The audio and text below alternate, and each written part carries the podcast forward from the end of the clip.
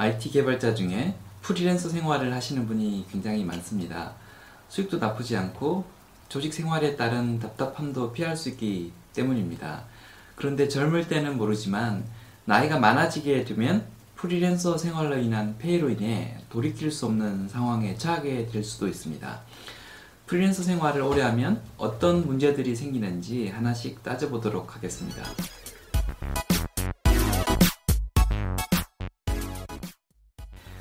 안녕하세요.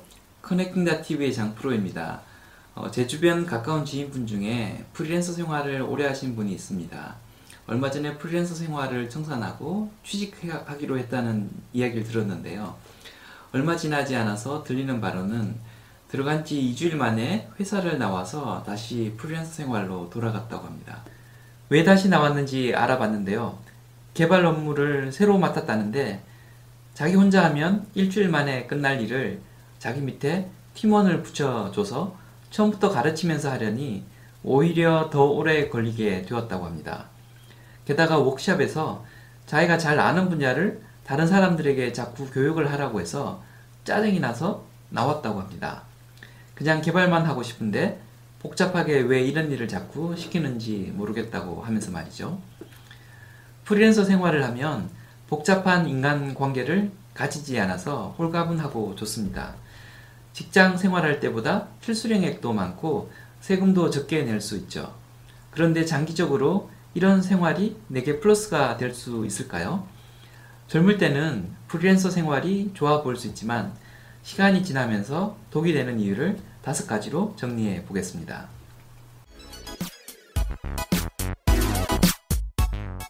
회사를 다니면 여러 가지 개발 기술을 습득할 기회가 주어집니다. 내가 잘 못하는 분야라 해도 회사의 필요에 따라 내가 해야만 하는 경우가 생기고 잘 할 때까지 회사는 기다려줍니다. 그런데 프리랜서들에게는 그런 기회가 주어지지 않습니다. 주특기가 자바 개발인 프리랜서에게 고객은 자바 개발 외에 다른 걸 요구하지 않습니다. 돈을 주며 다른 걸 배울 때까지 기다려주는 고객은 없습니다. 그래서 프리랜서들은 주특기 개발 영역 외에 다른 분야를 경험하는 것이 쉽지 않습니다. 트렌드가 바뀌어 본인의 주특기 기술이 시장에서 잘 쓰이지 않게 되면 프리랜서의 수명도 다할 수 있습니다.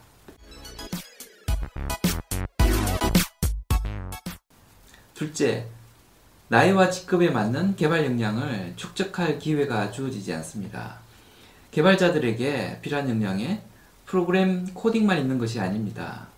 짬밥이 늘면 시스템을 분석하고 설계하는 능력이 절대적으로 필요로 합니다. 고객사의 needs를 분석해 개발 방향을 정하고 시스템 아키텍처를 설계하고 그에 맞는 개발자들로 팀을 구성하는 능력도 필요합니다. 그런데 프리랜서들에게 이런 경험을 할 기회는 잘 오지 않습니다. 프리랜서들은 하층구조상 갑을병 수준에도 잘 끼지 못하는 존재이기 때문입니다.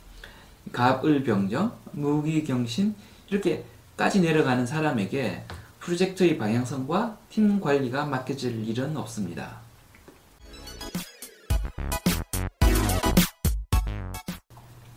셋째, 보고서 작성, 프리젠테이션, PM, 영업 같은 팀 리더로서의 경험을 할 수가 없습니다. 개발자가 개발만 하면 된다고 생각하는 것은 오산입니다.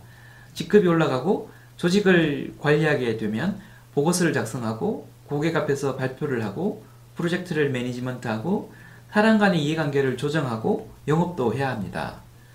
프리랜서들은 이런 경험을 절대 할 수가 없습니다. 리더로서 이런 영역은 개발과는 전혀 다른 속성의 영양셋이라 개발자들, 프리랜서들이 특히 부담스러워하는 역량들일 수 있습니다.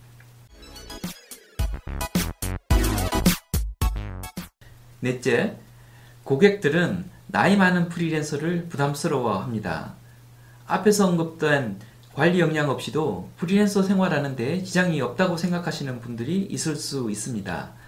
그런데 문제는 프리랜서 생활을 천년, 만년 할 수 없다는 사실입니다.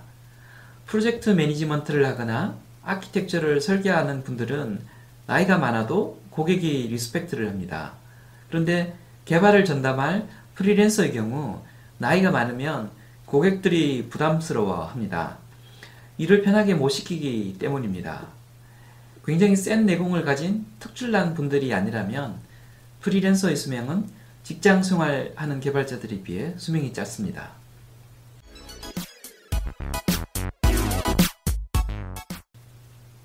다섯째, 관리자로서의 역량이 갑자기 배양될 거라고 믿는 회사는 없습니다.